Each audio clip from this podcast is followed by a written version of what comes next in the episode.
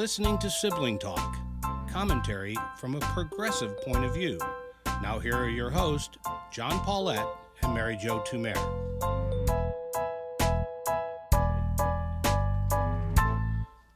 Hello, I'm John Paulette. And I'm Mary Jo Tumert. Yeah, Mary, I don't have immediate airplane travel plans, but you have been thinking of uh, uh, some possible trips.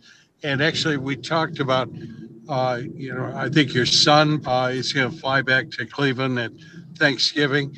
And what I've been wondering is why don't we have vac- vaccination mandates on airplanes? I, I'll tell you the truth, I am not personally comfortable with climbing into a small tube and sitting with a lot of people who I don't know are vaccinated or not.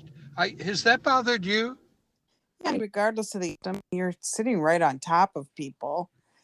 Um, it, it doesn't really make sense. I don't know why um, the FAA hasn't required that. Or, you know, even if you're not vaccinated, at least you have a test. So when we went to Bahamas in May, we had to be vaccinated to get there to come home we had to be both vaccinated and have had a test within 72 hours. When we went to canada we had to have a test plus the vaccination card. So and it's you know i mean technology makes this super easy. You just upload that. Um like for example if you we were flying united i think this is how we did it with the bahamas. We just uploaded our vaccination cards which are now part of our passport and everything else and global entry that we have. And then um, you uploaded the results of the test. So it's easy to do. The air, it's technology already exists for the airlines. There's just no reason why there, to me, I, I don't understand why the airlines haven't asked that. They've really been out there, out front on requiring their employees to be vaccinated and i do appreciate that. I mean i we usually fly united because that's where you know the airline for which we have the status. And i appreciate now that all of their employees that are working for them now or within the next week or so have to be vaccinated. So that gives me confidence and would give me a lot more confidence. I knew everyone sitting on the plane was vaccinated. I mean, for God's sake, I'm going to a yoga retreat this weekend and I had to take a test to go to that yoga retreat. You know, I love going to opera and I've been, the opera season has started uh, again, fully masked, obviously. But before you walk into the opera, you have to show them your card with your test you know, there's a particular problem that there's rarely anybody under the age of 65 at the opera. It's kind of the demographic of it. But I mean, like with the airline thing, you said, and I agree with you, we don't know the reason why. Is it finally just political that they don't they don't want to take on that fight? I don't know. I mean, to me, these fights are so dumb now you know it's it's like one of the fights i guess it is or issues is the mandates for employers. So the mandate is either you have to be vaccinated or you have to have you know be tested regularly. And I only know all this because i sat through a seminar yesterday continuing legal ed and i think it's we've talked about before my specialty is employment law. So we were talking about the mandate and OSHA enforcement and how it was going to work. And one of the big questions is who, let's assume you, a person decides not to be vaccinated, who pays for the tests? And I think in that case that the individual should pay for the test. Why should the government or the employer pay for you to be tested regularly if you've made the decision not to be vaccinated. And I um, had this experience about um, we have these in-home tests that we bought for travel and it's kind of slick actually you go online you like go get on a it's like a zoom call kind of do you know what i mean Yeah. it's the technology is really something so you bought we bought these tests they came in the mail and then you go onto the site you dial in start the test and then somebody watches you take the test Wow. and then and and then there's like a barcode on it and then after you take the test and you put it in the sealed thing then you show it to this person that's on your screen and they and they also see the barcode you wait 15 minutes and then they come back on you read the results you show them that thing again and then they send you the results. So the whole thing probably took you know 20 minutes let's say you know from start to finish. But would i want to do that two or three times a week for work? I don't think i would. You know I, at that point i would just go get vaccinated because you've had a test right? It's not comfortable. No, no, not at all. No, that's so interesting. I, I, I guess I had no idea how they did the security of a home test. Because I, I mean, it seems kind of ludicrous, but of course we know there would people who would fake their tests or have somebody else take it for them. Honestly, crazy, right? isn't that like the slickest thing you ever heard of though i mean the I- was so first of all i was amazed this company could find enough people to work for them because it's not like you waited in the queue to have someone come on for very long. You didn't see them but you heard them but they saw you off the screen. I was on my ipad.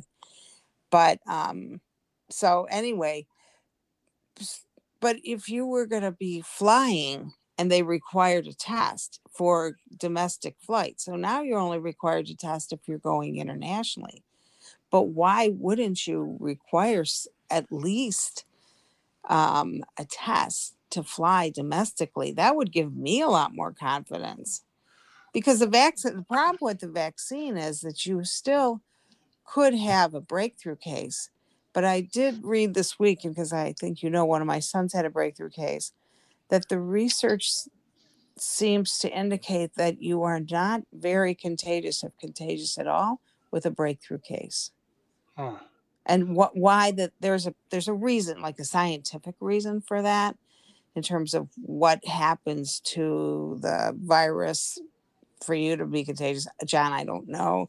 All of Well, this stuff is so yeah. complicated, but you know, I mean, it is what it is. It, I mean, I think I do understand that. It depends upon how many coronavirus goobies you have in you. And if you have the vaccine, that reduces the goobies. And I think that's the reason reason for it. I mean, the political thing that it'd be a comedy if it wasn't so serious. Governor Greg Abbott of Texas decides and issues uh, an order that nobody in Texas, no organization, no company, no nobody else can issue a vaccination mandate.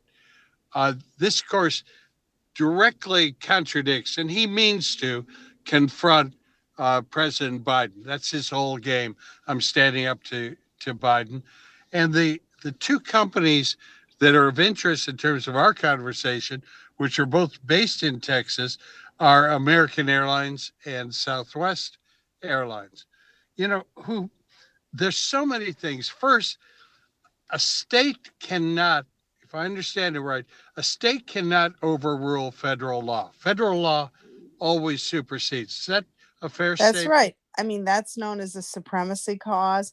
And there is no doubt um, that Abbott does not have the authority, or Texas does not have the authority to go against a, a rule of the US government. So, I mean, that just is what it is. No Yeah, matter how much Abbott would like it not to be so. Yeah, that's number one. Second, there's a real um, question of interstate commerce here. What airlines do is take off from Dallas and go somewhere else. They go to Kansas City, they go to Cleveland, Ohio. And Governor, I don't think you can regulate that either. He cannot. But the other thing is, it's just, I, I don't know, it's like performative politics or something like that. In fact, Jon Stewart has a, a really brilliant new show that's on Apple TV, which I would recommend to people. And the new uh, episode, it's only two episodes out. So the second episode, he starts off by oh god jon stewart's funny. He's talking about freedom but freedom isn't free but you have all these people like we made sacrifices to beat the nazis and all of that. And then you start listening to these people talk about not take not getting vaccinated or not wearing masks and because they're free.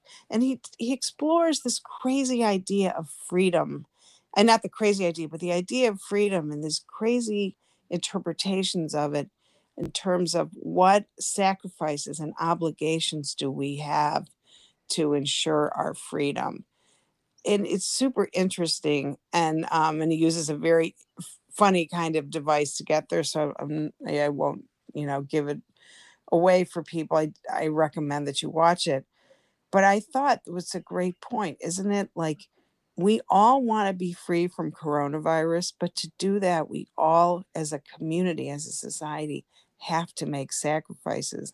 And where we are right now is you have a group of people and you have leaders who are refusing to um, make sacrifices and to encourage the sacrifices that need to be made to have the freedom from the coronavirus that we all desire.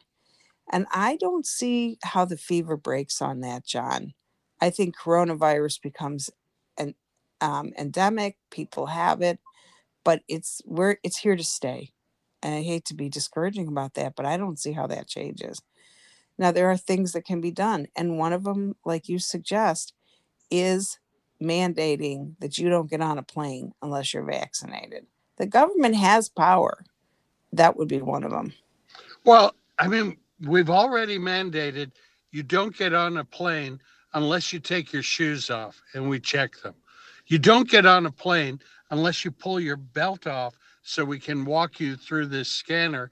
And in the case, you know, the one scanner where you put your hands up like you're being arrested and yeah. then, it, then it spins around yeah. Uh, there and takes a fairly intimate picture of you, we're told. Uh, you know, all those things we've already said. You don't get on a plane and smoke cigarettes. Right. We say all these things, and why there is a difference in kind between all of those intrusion, intrusions on your freedom and liberty.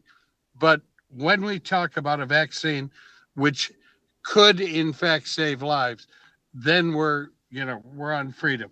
And it, I mean, for me, there is no real sense to it. It's simply a cultural wedge issue that the Republicans and conservatives have latched onto. There's no sense at the bottom. Yeah, in a sense, and unless the you know the government, FAA, Biden, whoever, however you want to, um, you know, lay whoever you want to lay that on, unless they're willing to say we're gonna mandate vaccinations to fly, then that other side is winning that argument. At least right now they are.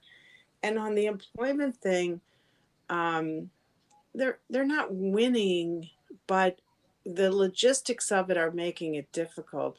One of the things is is that's going to be enforced by um, OSHA, and OSHA is down about a third, so they need a lot more investigators, and I know we've talked about this before. You know, that was a deliberate strategy of um, the Trump administration to kind of take the teeth out of OSHA. And one of the other things that I heard yesterday, which was very interesting to me, and I hadn't thought about, if you work in a manufacturing company, you're very familiar with OSHA and how OSHA works. But a lot of companies they've never dealt with OSHA in their lives. They don't know the record keeping. They just don't understand how the enforcement mechanisms work. So that we're a long way away from an effective mandate. And I did have a conversation with a with a friend of mine who works for a big company and she said we're not going to mandate vaccinations because we're afraid of losing people. So we're a long way away from that um, that vaccine mandate having a major effect. Although I hear a lot of people have been vaccinated once Biden said that. So um, we'll keep having this conversation for a while. But unfortunately, Absolutely. we're on the time today. We are. I'm going to walk into a Starbucks now. Maybe I'll ask them if they're all vaccinated. Those baristas, they'll say, no, I'll quit. yeah, absolutely. I mean, I frequently, when I go into a new Starbucks, I do ask them, I just want to check, do all of the baristas have a degree in poetry? And they'll say, oh, oh, of course we do. exactly. Why would we work here if we didn't? Are you kidding? we we not only have an undergrad, we have an MFA in poetry. I said, okay, guys, I will have a double latte with soy milk, decaffeinated, no cream on the top. Let's do it. Talk to you later. Sibling Talk is a JMP production. Theme song by David Paulette.